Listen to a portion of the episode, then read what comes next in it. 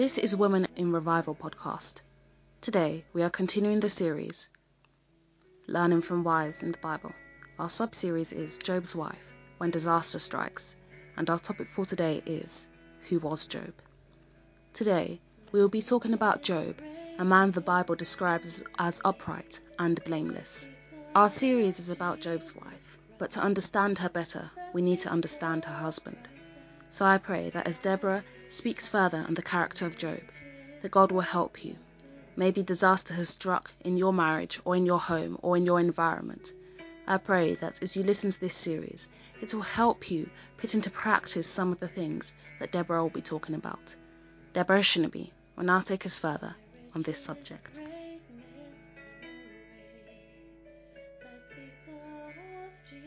Heavenly Father, thank you so much for this series that we are still journeying on. And I am praying that you who started the journey with us will take us to the end of this series. Use this series, Lord, to help many of our marriages. My joy is to see the individual marriage represented listening to this podcast be that marriage that stay together, that stick together that enjoy each other. And I am praying that you will use this series to equip all my sisters who are married in Jesus' name. Amen. So, once again, welcome to Women in Revival podcast. I am so grateful to have you on board. It's been a blessing, and can I just say thank you to all the ladies out there who send me regular updates how the Lord is using this series to help your heart, to help your life.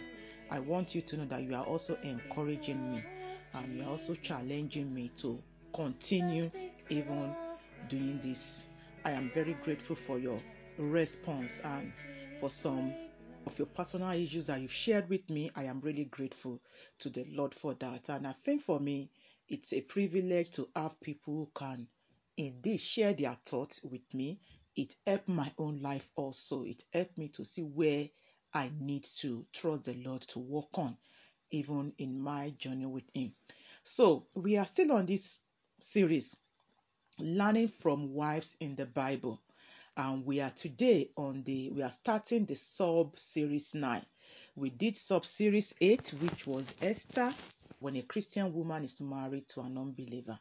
And this time we are looking at Job's wife when disaster strikes. So again, we'll be looking at the ordeal of Job's wife, how she handled the situation that faced her, the outcome of her ordeal. Did she allow whatsoever came her way to adorn the gospel or did she mess things up?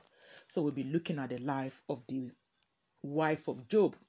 We don't have much written about her in the Bible, but the little verse that is written concerning her, let us trust God to see what we can glean for our lives as wife. Some of you may be saying, Well, Deborah is too hard on us as wives. You know this. Honestly, I'm not hard on you. My desire is to see your marriage thrive.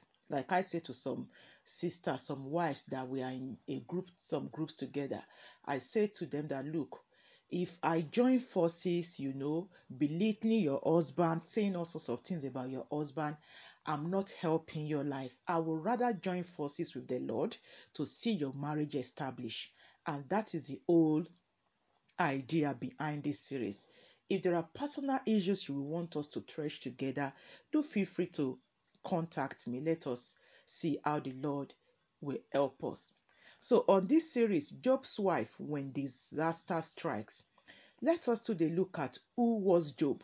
We want to look at who the person of Job is, the husband of this woman whom we want to look at. Actually, we don't know the name of Job's wife. We, the Bible only referred to her as the wife of Job. So, and we only be looking at the life of her husband to discover even Mrs. Job. So let us go to Job chapter 1 and we'll read verse 1 to 3. Again, I will read from the King James Version, and if necessary, I will go to other translations to see what the Lord have in store for us from other translation. So we read Job chapter 1, verse 1 to 3, and it says, there was a man in the land of Uz whose name was Job.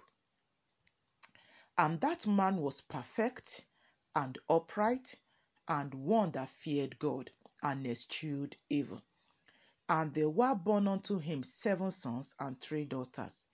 His substance also was seven thousand sheep and three thousand camels and five hundred yoke of oxen and five hundred she asses and a very great household, so that this man was the greatest of all the men of the east. May the Lord bless his word even as we look at it together in this series. So we are looking at who is the person of ear of Job. First, the Bible says Job was a man who lived in the land of Uz. So first we are being introduced to a man who lived here on earth. He lived in a place called Uz. Just like many of you going through this series, some of you live in London, some of you live in England, some of you in US, Indonesia, um, different parts of the world. So Job also lived in a part of the world when Job was alive. And we are told that his name is Job. And then let's look at the description of this man in that verse 1.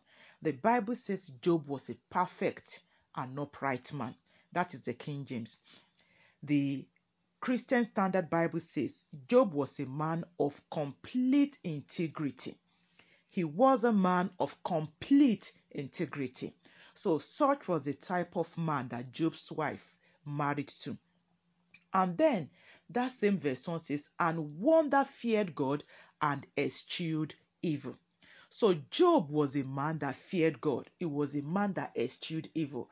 I, I, I, see a kind of man that every woman would want to be married to. You see? So Job was a man that feared the Lord. The Christian Standard Bible says he was a man who feared God and turned away from evil. So he was a man who will not play with evil. He was a man who will run away from evil. The NIV UK says Job was a man who was blameless and upright, a man who feared God and shunned evil. Are you saying? And the Good News Translation says Job was a man who worshipped God and was faithful to God. He was a good man, careful not to do anything evil. I can go on and on looking at various translations. So, what we've taken from the life of Job, his spirituality, is that he was a man who had a personal walk with God. He was a man who did not only pray or study, he was a man who lived in accordance to the word of God. And now in verse 2, the Bible says, There were born unto Job seven sons and three daughters. So Job had ten children, seven boys and three girls. So we are saying that the wife of Job was a mother of ten children, three daughters, and seven sons. You see how they graph the life of Job for us. First, we are being shown Job's spirituality. You see, then we are told about his family life. He had seven sons and three daughters, and now they are now talking to us about his material possession. Verse 3. His substance also was 7,000 sheep and 3,000 camels and 500 yoke of oxen and 500 she asses and a very great household so that this man was the greatest of all the men of the east so in a nutshell job was a rich man. Job was a wealthy man. He was a farmer. He had all that he needed in life and even more than he needed. So he was a great man. The bible says he was the greatest actually of all the men of the east. He had a large number of servants. He was the richest man in art. You know, it's like when you are talking about um, people like Bill Gates, you know, then you are talking about Job. So he was the most richest man in the East. So such was the man Mrs. Job got married to. Now let's go to that same Job, but now chapter 2. And I will read verse 3. Job chapter 2, verse 3 says, And the Lord said unto Satan, Hast thou considered my servant Job, that there is none like him in the earth, a perfect and an upright man, one that feareth God and escheweth evil, and still he holdeth fast his integrity, although thou movest me against him to destroy him. So, again, what can we see about the life of Job? Job was that type of man that God could boast of. This is the testimony of God concerning Job in this chapter 2, verse 3. God Himself was recommending Job to Satan that have you considered my servant Job? It's as if the job of Satan is to go about considering lives, considering people. So Job, God said concerning Job that there was none like him on earth. Even though he was rich, his riches did not come in between him and his God. So God said Job was a perfect man, an upright man, a man that fears God. Is that not what we saw in chapter 1? A man that eschews evil.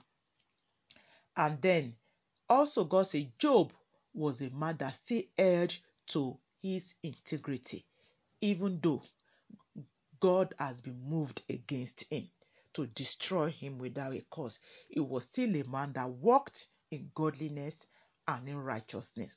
And this was the man Mrs. Job got married to. A man that had clean record before God. A man that God could boast of. A man that God could showcase, that God could display as a specimen of integrity, as his specimen of righteousness, as his specimen of godliness. I am praying that as we look into the life of Job's wife, even though all we see about her may just be few verses or a verse or so, I am praying that the Lord will help you, will challenge you also as a wife to your husband. That when the Lord will talk about your husband in years to come, it will be that your life has been a blessed addition even to the life of your husband. Amen.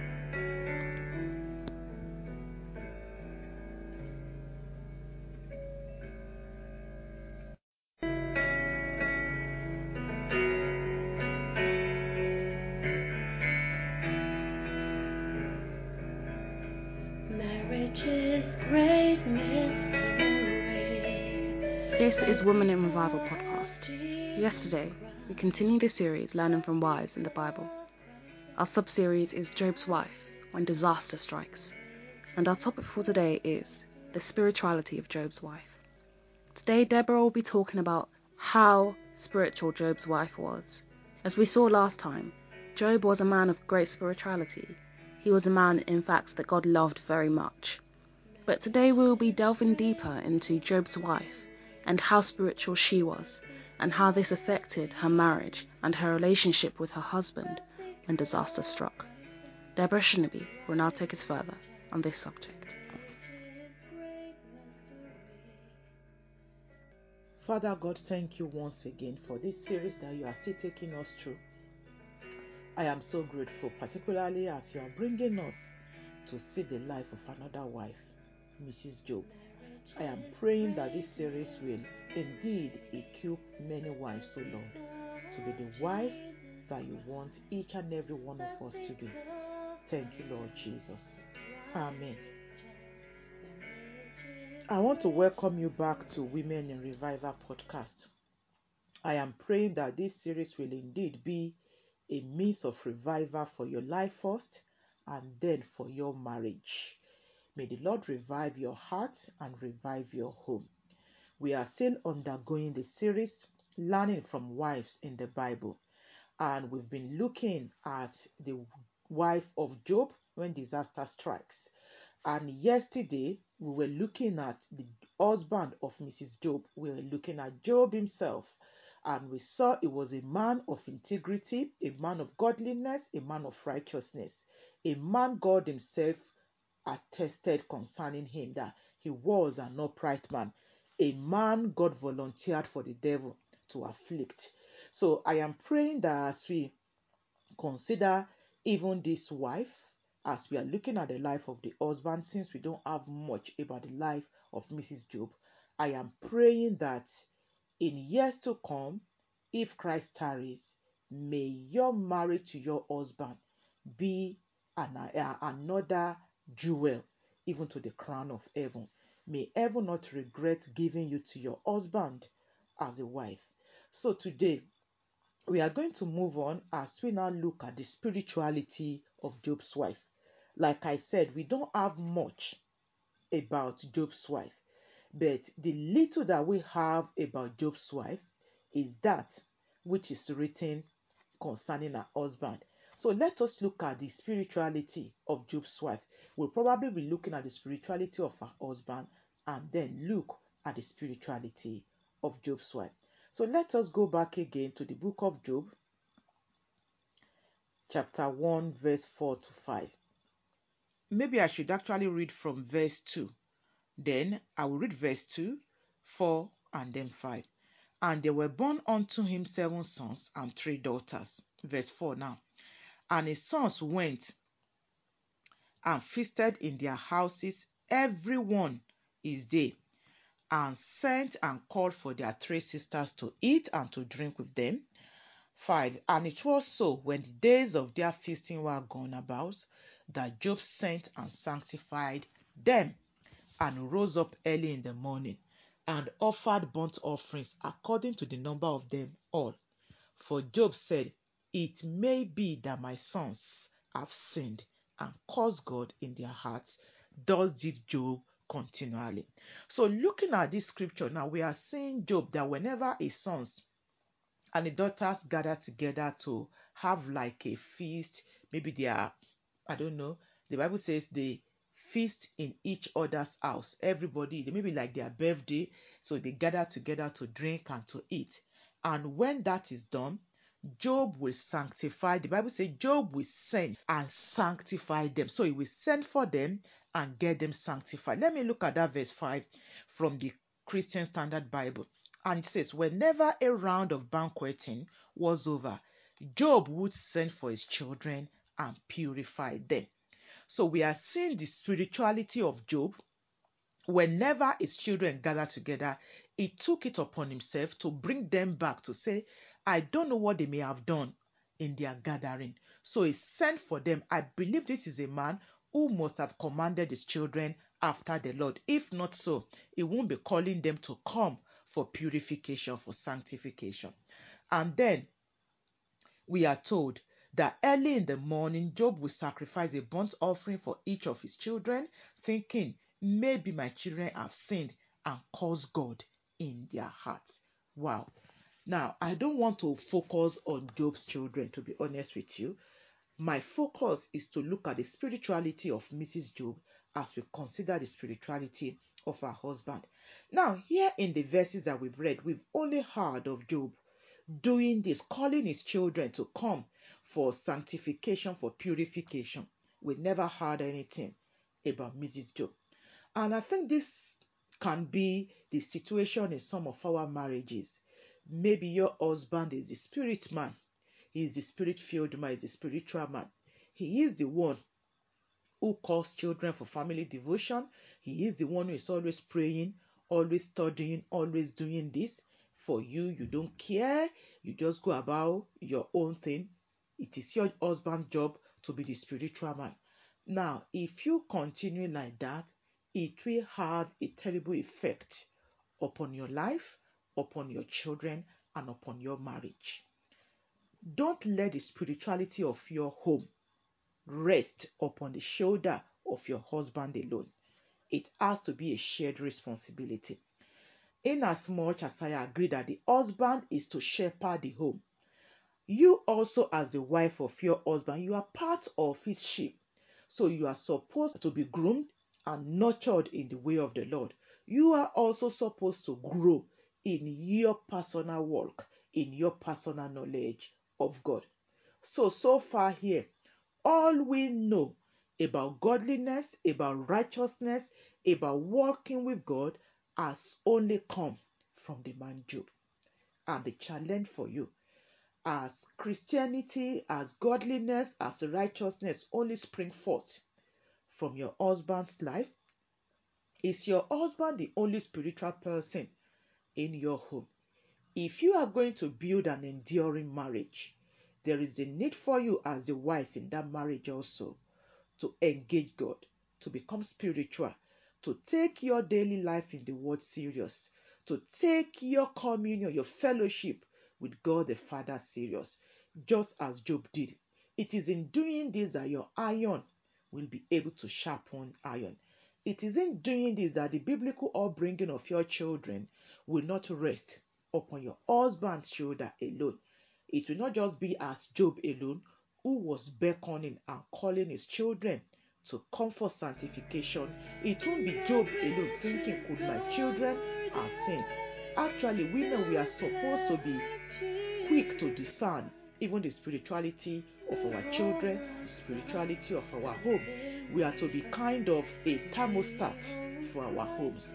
So, if you are not that type of person, I am praying and Lord will help you.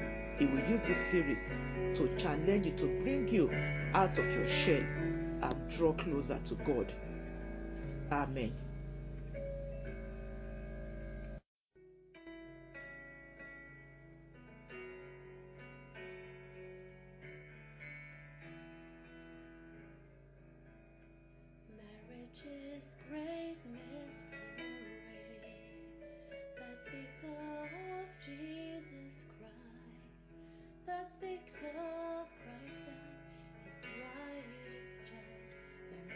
Days ago, we continue the series Learning from Wives in the Bible. Our sub series is Job's Wife When Disaster Strikes, and our topic for today is God's view of her husband. Today we will see the view God had on Job, and we will see how this view affected Job's wife's behavior. She did not have a deep relationship with God, and because of that, she was not able to see what was really happening. And so, many things happened in her marriage which shouldn't have happened when disaster struck. Maybe disaster has struck for you. I pray that this series will be a blessing to you and I pray that the first two episodes that we've already had have already blessed you to a great measure. Deborah Shinabi will now take us further on this subject. So, Heavenly Father, thank you. I am really grateful for what you are sharing with us. Little insignificant it seems, but Lord, you know how to take our little loaf and break it into pieces and feed millions and feed thousands.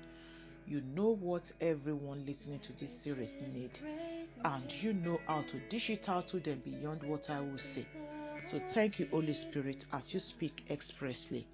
In Jesus' name. Amen. So I want to welcome you back to Women in Revival podcast, particularly to this series, Learning from Wives in the Bible and to this sub series, sub series number nine. We've been looking at Job's wife when disaster strikes. And last time we were looking at the spirituality of Job's wife. We saw that the husband was the only spirit filled man, so to say, even in their home. And the Lord was challenging us that if you are going to build an enduring marriage, you want to build with the Lord. You know it's i'm remembering paul in first corinthians chapter 3 when he was saying he planted and apollo waters and it is god who brings the increase.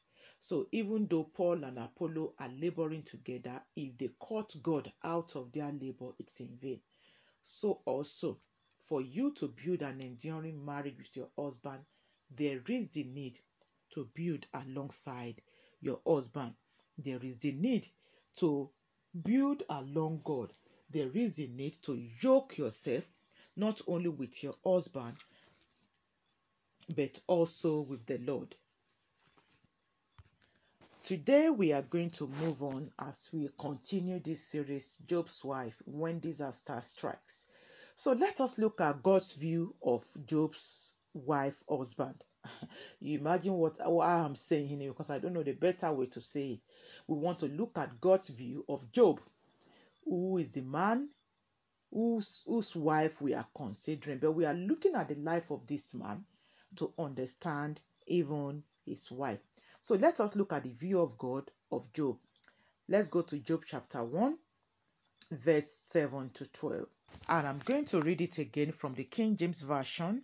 And it says, And the Lord said unto Satan, Whence comest thou? Then Satan answered the Lord and said, From going to and fro in the earth, and from walking up and down in it.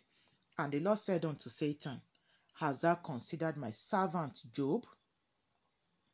That there is none like him in the earth, a perfect and an upright man, one that feareth God and escheweth evil. Then Satan answered the Lord and said, Doth Job fear God for naught?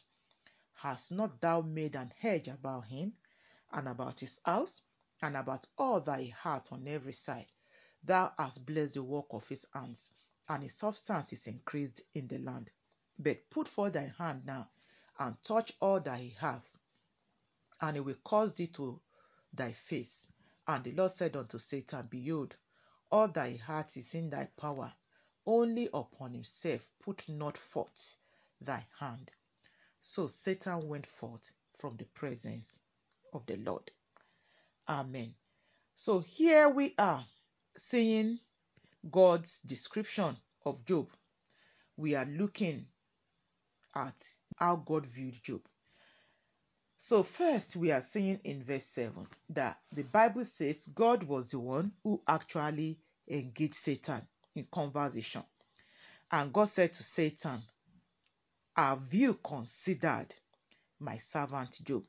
So, as we are looking at God's view of Job, the first thing I am saying is that God considered Job to be a man whom he can present to the devil.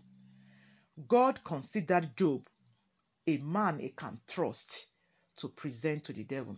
You know, there are some wives that actually their husband cannot present them to their friends, to people. There are some loose wives, so to say. Wives who are very loose, even in the way they carry themselves. There are many stories we hear, even of Christian wives who are misbehaving about. So for Job, he was that type of man that God could um, recommend. That's the word I'm looking for. God could recommend him to God's enemy. You know, a situation where your husband can recommend you to his friend. He can send you to his friend knowing fully well that you are a woman of integrity. You are not going to fall for any man, whosoever they might be. So here we are saying that Job was a man who won God's recommendation first. So God said, Have you considered my servant Job? And what did God says about Job? There is none like him in the earth. There is no man like Job in the earth, was what God was saying to Satan. And God said Job was a perfect man, Job was an upright man, Job was a man who feared God, Job was a man who hated evil. Now, this was actually not men's testimony concerning Job. This is God Himself testifying of Job. What is God's testimony about you as a wife? Can God vouch for you? Can God recommend you to other wives? You know, we have many women who are getting married nowadays who don't know what marriage entails. Can God signpost and recommend women to you to help their lives? So God here was recommending Job to Satan. And verse 9 tells us that Job then answered that, Well, do you think God, uh, Job feared you for nothing? No, you've built an edge over Job. So I am seeing that when one fears God, God makes it his responsibility to build an edge over such life, over such life's house. So Satan said, You build an edge about Job, about his house, and about everything that he has. So that means the enemy have been trying to tamper with Job's life. He has been making efforts to tamper with Job's health. He has been making efforts to tamper with Job's house, with Job's resources, but he couldn't access. So I am saying that actually for a man, for a man who is working with God to be tampered by the enemy, it must be that God gave access. God granted permission. So here Job said, After all, you've increased the substance, you've done this and that for him. So is it in vain that he's fearing you? Are you seeing the enemy's conclusion about Job? So the enemy said, You try and put forth your hand on Job. Then you will see that actually Job will curse you to your face. We will be coming back to this as we look at the wife of Job later. Job will curse you to your face. And God said to Satan, Okay, if that is your conclusion, I am giving you Job. I am giving you his material resources. I am giving you his family life. I am giving you his family. I am giving you his very life. Go and tamper with it. Everything is in your power now, but make sure you don't tamper with his breath. Don't kill him, God was saying. Only upon himself put not thy hand. So here, God gave Satan permission to go and tamper with Job's substance. And I want us to go to chapter 2 again and still see God's recommendation, God's view of Job. So, Job chapter 2, I will take it from verse 1. I will see wherever I will stop. And it says, Again, there was a day when the sons of God came to present themselves before the Lord, and Satan came also among them to present himself before the Lord. And the Lord said to Satan, From whence comest thou? And Satan answered the Lord and said, From going to and fro in earth, and from walking up and down in it. Now, verse 3. And the Lord said unto Satan, Hast thou considered my servant Job, that there is none like him in the earth? Are you seeing again? Chapter 1, we saw that. Here in chapter 2 again, God is still defending Job. God said, There is none like him on earth. He is a perfect and upright man, one that feared God, one who eschewed evil, and still he holded fast his integrity. So Job was that type of man who held to his integrity despite what life was throwing at him. And God said, Although you moved me against him to destroy him without cause. Are you saying? So I've read up to verse 3. And now later on, you see Satan begin to make more bargain. That okay, I have tampered with his resources. Now let's do skin for skin and see if this man will not curse you. You will see that all that I have, he will give for his life. He will labor to see that he keep his life. Then God said, Go ahead now, touch Job's bone, touch Job's flesh. And Satan said to God, You make effort and touch the bone of Job. He was saying, Touch his health in general. Then you will see how Job will curse you. And God gave Satan the permission to go and do like he said. But God said, Save his life. Do not kill him. I don't know how to really express to you what I am saying. Here is a man God was defending. God was saying, I know him. Can God boldly say of you, as the wife of your husband, that I know her? I trust her. She's a woman of integrity. She's a woman who fears the Lord. Maybe people have been going about spreading all sorts of rumor about you. Fine. You know, maybe one sometimes one may not necessarily care what people are saying. But what is the Lord's testimony about your life as a wife to your husband? What is heaven's record concerning your life? I am praying as the life of Job is a challenge to me, that his life will be a challenge to you also, that you will be a wife of good record even before God. You know, it's bringing Proverbs 31 to me that who can find a wife of noble character? Such is the testimony of Job. And may you, may I be a wife, a woman of godly character, wives of integrity, wife of uprightness, wives that hate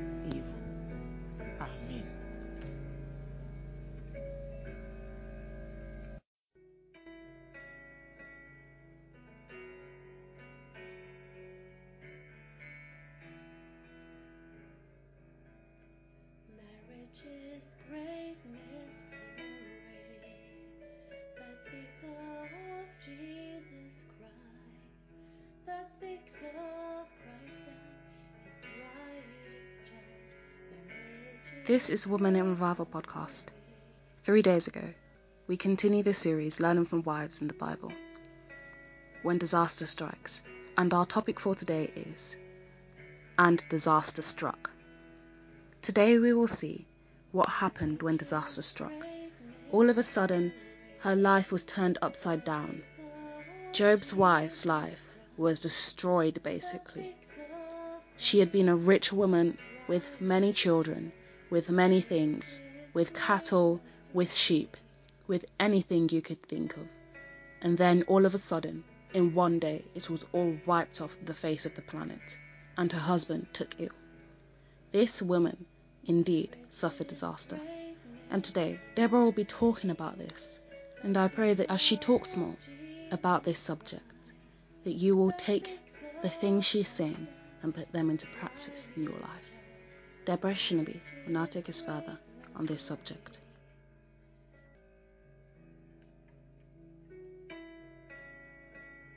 Heavenly Father, thank you once again for this series. And it is my prayer that your spirit will continue to speak expressly to the heart of every wife. Thank you as you make our marriages even that you can be proud of. Thank you, Lord. In Jesus' name. Amen.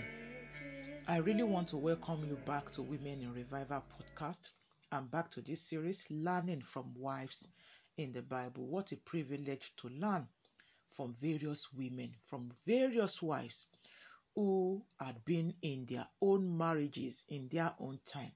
And we can see their mistakes, we can see their success, and we can walk even in their footsteps also as they follow the Lord Jesus. I am praying that the Lord will use this to equip you and make your marriage a delight, both for you and for your husband. So, we are still looking at Job's wife when disaster strikes. Last time we were looking at her husband's, uh, uh, God's recommendation, God's view of Mrs. Job's husband. So we saw all the Lord said concerning Job, even to Satan. So today we are going to move on very quickly as we look at and disaster struck. So let us go and look at this man, the husband of Mrs. Job, who was a righteous man, an upright man, a perfect man, a man that hates evil, a man who had great spirituality, a man of great wealth, a man that heaven vouched for, a man that God defended, a man that God recommended, a man that had a serious walk with God, a man that will call his children to sanctify them, to plead on their behalf before God. Let us see that disaster struck the life of this man, and we will see how this affected even this woman. So let us go to the book of Job again. First, we will read chapter 1, and let me read from verse 10. I was saying to you last time that Satan was saying to God that did Job fear you for nothing? Is it not because you built an edge about him? So let's read from verse 10. Has not thou made an edge about him and about his house and about all that he hath on every side? Thou hast blessed the work of his hands, and his substance is increased in the land. But put forth thy hand now and touch all that he hath, and he will cause thee to thy face. So, are you seeing the bargain that the enemy is making over Job's life? So, he said, Give me opportunity to strike Job's resources. And verse 12 says, And the Lord said unto Satan, Behold, all that he hath is in thy power, only upon himself put not forth thy hand. So Satan went from, from the presence of the Lord. Now, let's begin to see the disaster. Verse 13. And there was a day when his sons and his daughters were eating and drinking wine in their eldest brother's house. And there came a messenger unto Job and said, The oxen were plowing, and the asses feeding beside them, and the Sabaeans fell upon them and took them away. Yea, they have slain the servants with the edge of the sword, and I only am escaped alone to tell thee. Are you saying? So this servant came to say, Look, all your oxen, disaster has struck. All you had for years, disaster has struck. They've been taken away. Now, verse 16 says, While this servant was yet speaking, there came also another and said, The fire of God is falling from heaven, and had burned up the sheep and the servants and consumed them, and I only am escaped alone to tell thee. This is the enemy, enemy now at work, touching Job's substance, touching all he has labored for, touching his cousins, his sheep, just name it, his servants. Now, verse 17. While he was yet speaking, while this servant was yet speaking, there came also another and said, The Chaldeans made out three bands and fell upon the camels and have carried them away. Are you saying? And slain the servants with the edge of the sword, and I only am escaped alone to tell thee. Are you seeing the various dimension of bad news that was coming to Job in one day, over and over and over and over again? And perhaps Mrs. Job was also there, hearing all this disaster that was befalling even her husband. And now, in verse 18, now from verse 18, while he was yet speaking, there came also another and said, Thy sons and thy daughters were eating and drinking wine in their eldest brother's house. And behold, there came a great wind from the wilderness and smote the four corners of the house, and it fell upon the young men, and they are dead. And I only am escaped alone to tell thee. Are you saying? So disaster came suddenly upon Job. All he ever worked for, his human resources, his material resources, just like that, they were wiped off. His oxen, his just name it, wiped off, just in a twinkling of an eye. His children were wiped off, just like that. His servants were wiped off, just like that. And he was receiving all this bad news over and over again. And verse 20 says, Then Job arose and rent his mantle and shaved his head and fell down upon the ground and worshipped and said, Naked came I out of my mother's womb, and naked shall I return thither. The Lord gave, and the Lord has taken away. Blessed be the name of the Lord. In all this, Job sinned not, nor charged God foolishly. Wow, what a man. In time of disaster, he rather turned to God and give glory to God. Such was the man Mrs. Job married to, that in time of disaster, his faith was not shaken. His faith was intact. Oh, what a man. I'm praying God begin to make us wives who are able to stand even the test of time.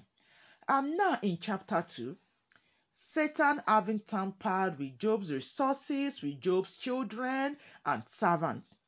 Now in verse 4 of chapter 2, the Bible says, Satan said to the Lord, Give me skin for skin. Yea, all that a man hath will he give for his life. Satan and God having had this communication that look, you've only moved me against Job. He hasn't done anything wrong. You've made me to destroy all Job have. You've made me to give you permission to destroy all he had. This man has done nothing wrong. Satan said, Well, it's because you are still keeping his health. That's why he's still working with you. And again, God gave him permission to tamper with Job's health. The Bible says in verse 5 that put forth your hand now and touch his bone and his flesh, and will cause thee to thy face. This is Satan saying that to God. And God said to the Satan, He is in your hand, but don't touch his life. And then in verse 7, the Bible says, So when Satan fought from the presence of the Lord and smote Job with sore boils from the sole of his foot unto his crown. Are you seeing? And Job took him a potsherd to scrape himself withal, and he sat down among the ashes. This is a type of disaster that fell upon Job, the husband of Mrs. Job. All he ever labored for ended in a jiffy. His children ended in a jiffy. His resources ended in a jiffy.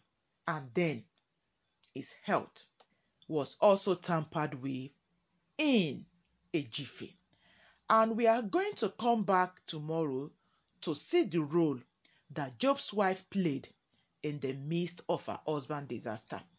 To be honest with you, because we are living in a cursed earth, we will face diverse challenges.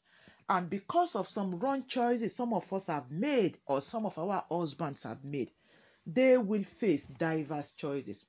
As some of them are aging, there are health challenges that they are facing, you know, and how you as the wife stand in the gap for them matters a lot. Some of you have, I remember some years ago when I did a series, Grace Unspeakable, you know, the testimony of a stroke survivor's wife. I remember there were responses that I received. There were other wives of pastors. I remember this particular sister whose husband also suffered a stroke, a pastor. And, you know, for her, she was able to identify with me that this was the same thing that happened to her husband. And I'm sharing this with you to be honest with you in life. We will feel difficulty. Maybe for you, it may not be health challenge. It might be financial. It may be that your husband may lose his job. Disaster comes in different ways and in different formats. Your role in your husband's life at such a time matters a lot. We are seeing the wife of Job. This wasn't what they bargained for. This wasn't what she bargained for when she got married to her husband. But we are seeing that all she ever labored for with her husband ended in a jiffy. And this is taking me back to her spirituality. If she ever had one, this is the time that our spirituality will be displayed a lot for many to see, and much more also to carry her along. The book of Proverbs, chapter 12, verse 3 says, A man shall not be established by wickedness, but the root of the righteous shall not be moved. If indeed Mr. Job is a righteous man, the Bible says his root shall not be moved. And I don't know the challenge that is facing you in your own marriage. Maybe your husband is retrenched. Maybe your husband is dismissed from work. Maybe your husband is facing a particularly health issue. I don't know what life is in your matrimony. My prayer and my encouragement for you is that if you are righteous, if your husband is righteous, your root will not be moved. This has been my own personal testimony. Over nine years now, when my dear husband suffered a severe stroke, and it was as if that was the end of us personally. That was how I thought. Maybe that was the end of us. But do I need to be sharing with you the diverse opportunity the Lord has given us, the various opportunity to experience God in deeper measure, in deeper way. For me, my life affliction, the challenge of my husband's health has pushed me downward into God. It has pushed me to discover Him in unusual measure. I've experienced Him as a father, I've experienced Him as the best husband ever. I've experienced God as the greatest provider. Life difficulty, life challenge must not send us into depression. It must not send us into isolation. Rather, it must send us deeper into He who is the maker, who is the giver of life, into He who should be our sustenance. I don't know what your personal walk with God is. You know, I'm remembering Colossians chapter 2, I think verse 6 and 7, that is saying, As you have therefore received Christ the Lord, so also be deeply rooted in Him. Are you rooted in Christ? Are you the type of wife that God can depend upon when things are not going on well for your husband? You know, we saw Jezebel, a woman who stood by her husband in the season of depression, and how she helped her husband to get what he needed. Now, I'm not saying go the route of Jezebel, but what I'm saying, if such a wicked woman could stand by her husband in her husband time of lowliness, can God depend on you in whatever season of life your matrimony is. Let me close today's episode as I read from Proverbs chapter 12, verse 4. And it says, A virtuous woman is a crown to her husband, but she that maketh ashamed is as rottenness in his bone. And my prayer for you, regardless of what is happening in your marriage, maybe your husband is unable to be the breadwinner at the season of your marriage. Maybe your husband is facing health challenges. Maybe your husband is actually facing moral issue. Whatsoever it may be, my prayer for you is that you will be a virtuous woman who will be a crown to your husband. May you be that woman who will not bring shame to your husband. May you not be a source of sorrow to that man. May God give you the wisdom needed, even in this season of your husband's life. We will come back as we round up this series to see the role of Mrs. Job, even in the midst of her husband's disaster.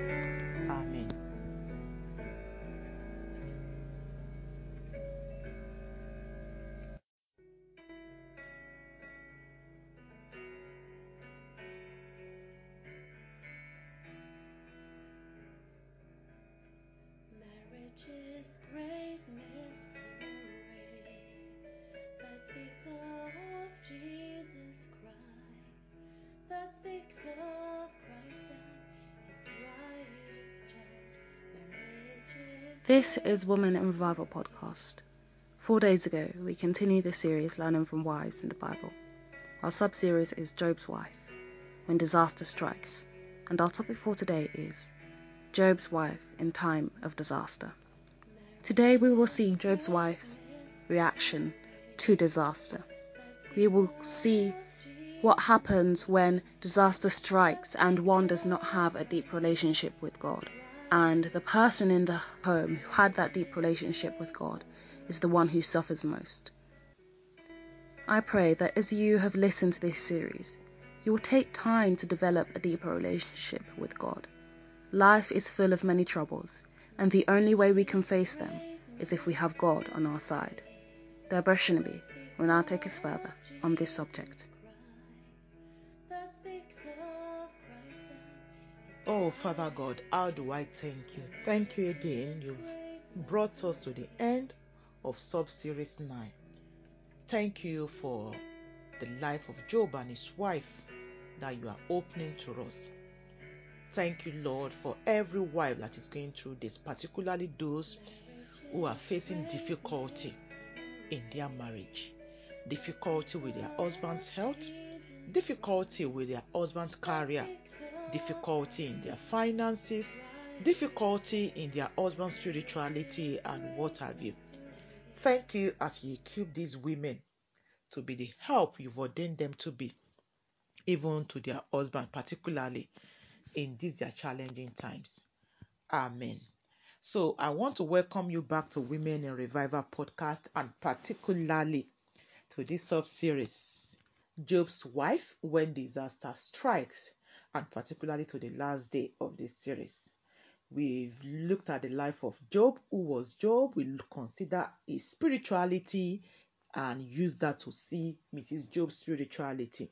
We saw the view of God of Mrs. Job's husband, and we saw last time that disaster struck upon the life of the husband of this woman. And today we want to see the response of this woman in time of disaster. So we are going to look at Job's wife in time of disaster. Her role in her husband's life when her husband went through disaster. How did she respond? So let us go again to the book of Job. But before we go, can I say to you, feel free to share this one with as many people as possible, particularly wives, and particularly for brides to be women who are preparing to enter into marriage. I am praying that they will find it a blessing. Gather wives together, listen to this together, and chat about it, discuss it. You know, feel free if you need an handout, anything to work with it, do contact us. We will see if we'll be able to provide that for you. So let us go to Job chapter 1, verse 11. And if you need to contact us, go to our website www.oakofrighteousness.co.uk. So let us see Job's wife when her husband was in a time of disaster. Job's wife, Job's wife in time of disaster. So first, let's read Job chapter 1, verse 11, and it says, But put forth thy hand now and touch all thy hast, and it will cause thee to thy face. So here we are seeing Satan, the enemy of God, the enemy of Job, saying, Look, you think Job was just a perfect man in vain. It's because of what you are doing for him. But you just touch Job. Put your hand now and touch all that Job have, and you will be surprised if Job will not curse you to your face. So are you seeing what the what the enemy had put on the table before God? And exactly you will see that that was what Job's wife suggested to her husband. The enemy said to God, Job will curse you to your face. So let's go to chapter 2 of that same Job, verse 1 to 10. And it says, And there was a day when the sons of God came to present themselves before the Lord, and Satan came also among them to present himself before the Lord. And the Lord said unto Satan, From whence comest thou? And Satan answered the Lord, and Satan said, and said, From going to and fro in the earth, and from walking up and down in it. And the Lord said unto Satan, As thou consider my servant Job, that there is none like him in the earth, a perfect and an upright man, one that is feareth God and escheweth evil, and see he holdeth fast his integrity, although thou hast moved me against him to destroy him without cause. And Satan answered the Lord and said, Skin for skin, yea, and all thy man have will he give for his life. But f- put forth thy hand now and touch his bone and his flesh, and he will cause thee to thy face. Are you saying what he told the Lord in chapter 1? Again, he's still presenting it that if you do, if you touch Job's health, this is what will happen. Job will curse you to your face. Now, from verse 6 And the Lord said unto Satan, Behold, he is in thy hand, but save his life. So went Satan forth from the presence of the Lord and smote Job with sore boils from the sole of his foot unto his crown. And he took him a potsherd to scrape himself withal, and he sat down among the ashes. Verse 9 Then said his wife unto him, Dost thou still retain thy integrity? Wow, what a wife! In a time when all this man labored for ended, all his oxen, all his sheep, his farm, his servants, his children, and now difficulty with his health. The wife who was supposed to be a help that meet the need of Job at such a time, do you see? She came to Job and said, Are you still retaining your integrity? Are you still holding on to your integrity? Are you still seeking to live righteously? Are you still seeking to walk with God? Curse God and die. Wow. Was that not what the devil told God? That if you do this, if you do that to Job, he will curse you to your face. And we are seeing the devil now taking hold of Job's wife's heart and recommended the same thing that the enemy recommended before God, recommended the same thing now to Job through the lips of Job's wife. And I know it's easy for me to pound upon Job's wife, but first, I'm seeing a woman in critical depression. All she and her husband labored for ended just like that. Everything went off just like that. And I wish this woman had a personal walk with God. I wish she was standing well. I know that even when you walk with God in time of adversity, it can be very, very challenging. I remember when I was told my husband had deep bleeding in his brain, blah, blah, blah. He's going any moment from now. I remember how I just fell there on the floor as if, wow, this is the end. But thank God for a sister who challenged me that, look, all you've been teaching all along, this is the time for you to practice it. Now, it looks as if that was a very, that wasn't a good way to talk to someone, but that was what I actually needed. And that has been of help. So we are seeing the wife of Job. She was depressed. She had lost her sensibility. She has lost her trust in God. And all she could say was, Look, it is better to die and go to hell than undergo what you are undergoing. Wow. I don't know what life is throwing at you. I'm saying this again and again. But one thing that I know from my personal experience as a wife who have suffered affliction with my husband, I'm telling you, there is no affliction that come our way that is not common to man. God who allowed us into it always make ready for us a way of escape. And in the midst of our affliction, do you know what I have learned? God only wants to show beauty through our life. Romans 8:19 tells us that the earnest expectation waits eagerly for the sons of God to manifest. Our life difficulty is an opportunity to display the beauty of the gospel through our marriage, through our home. I remember the night my husband was in between life and death. It was a terrible night. It's a night, obviously, I will never ever forget. But I remember again, I'm looking at it vividly, sitting down in the car of the brother that was taking me to the hospital when my husband was in the ambulance, you know. I'm remembering, I feel like shedding tears. You know, I remember that night. I sat there that just like that, in a twinkling of an eye, the man that returned back from work, you know, going on a retreat with a brother, just like that. And you know, all I could do was just to be singing hymns.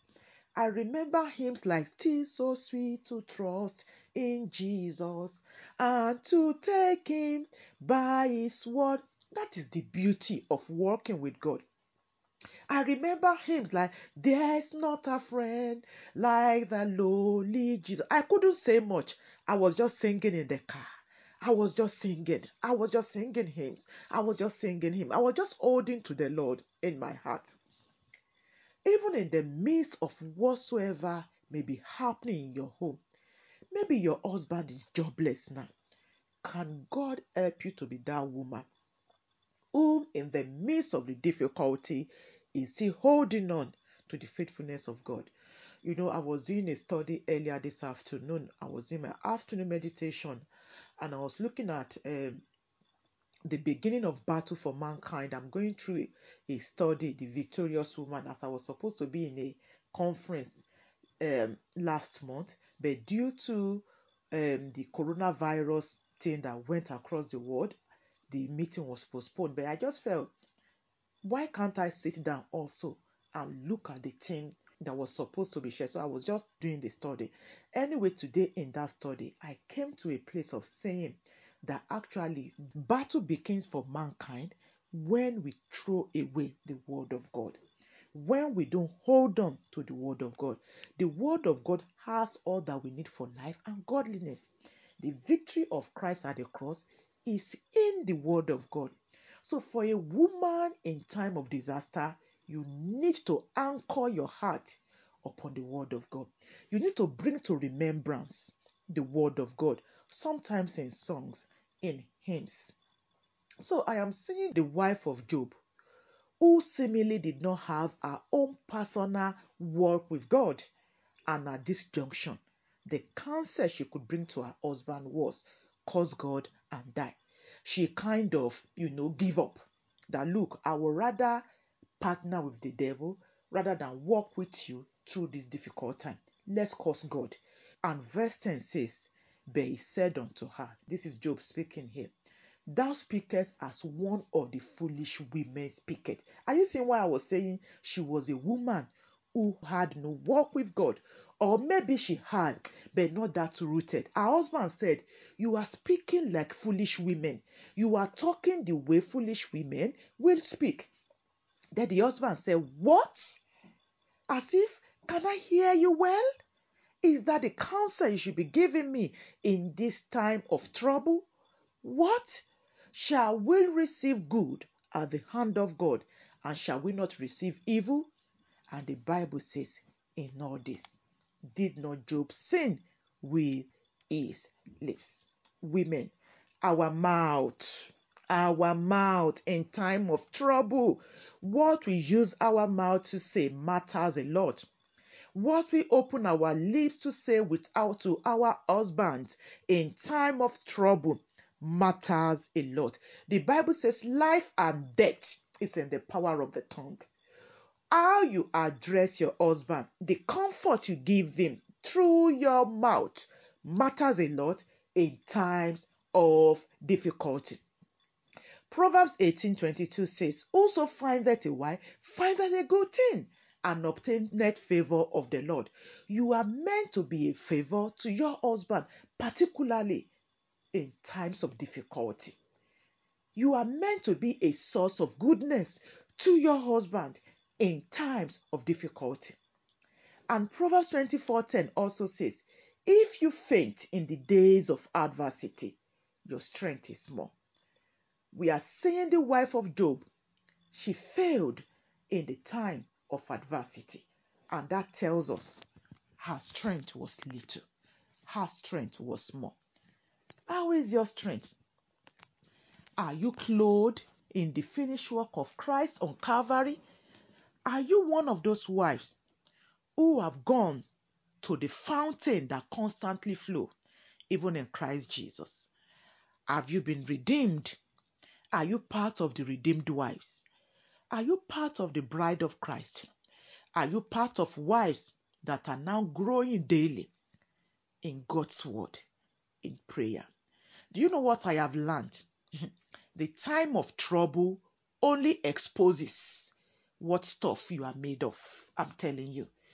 If God has been making and molding you quietly, the time of adversity may be shattering, it may be challenging, but I tell you, it helps you to go stronger in God.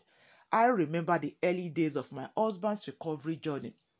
Days when my husband was discharged, having spent eight months in the away from home. Having been discharged home, I received back another man totally. A man who couldn't speak, a man who couldn't walk, a man just totally different man. So I began a regime of caring for my husband's day to day affair. And I remember those days because I was responsible for his sitting down, his getting up, his climbing, he just name it, round the clock care. And I remember days when I would want to lift him, get him up. And we are both struggling, we don't know how to do it. And I will look at him, and honestly, both of us will just burst into laughter. We will laugh at each other. And I reflect back, I'm like, oh, what a joy to be rooted in God.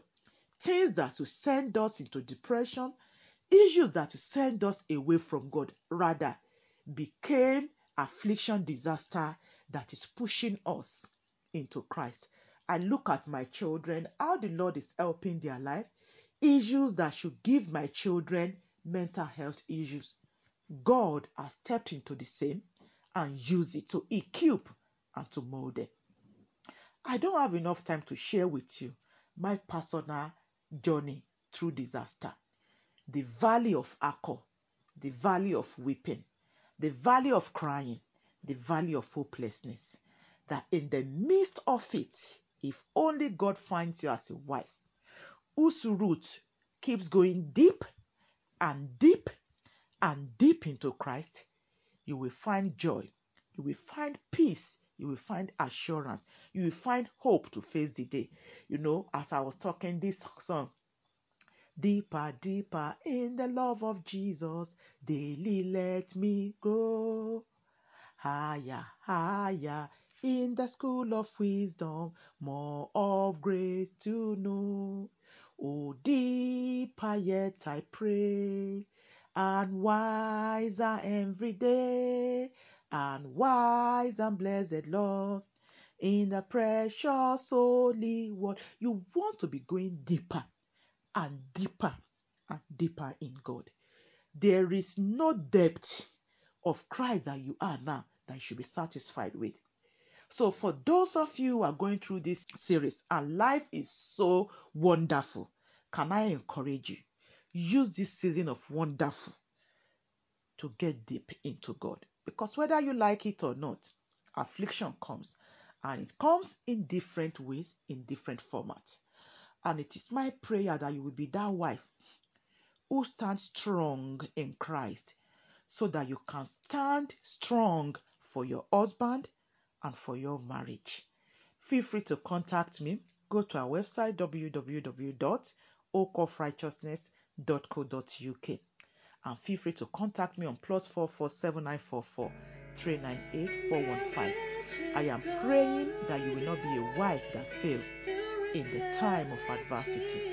As your husband be laid off from work, that is not a reason to disrespect him.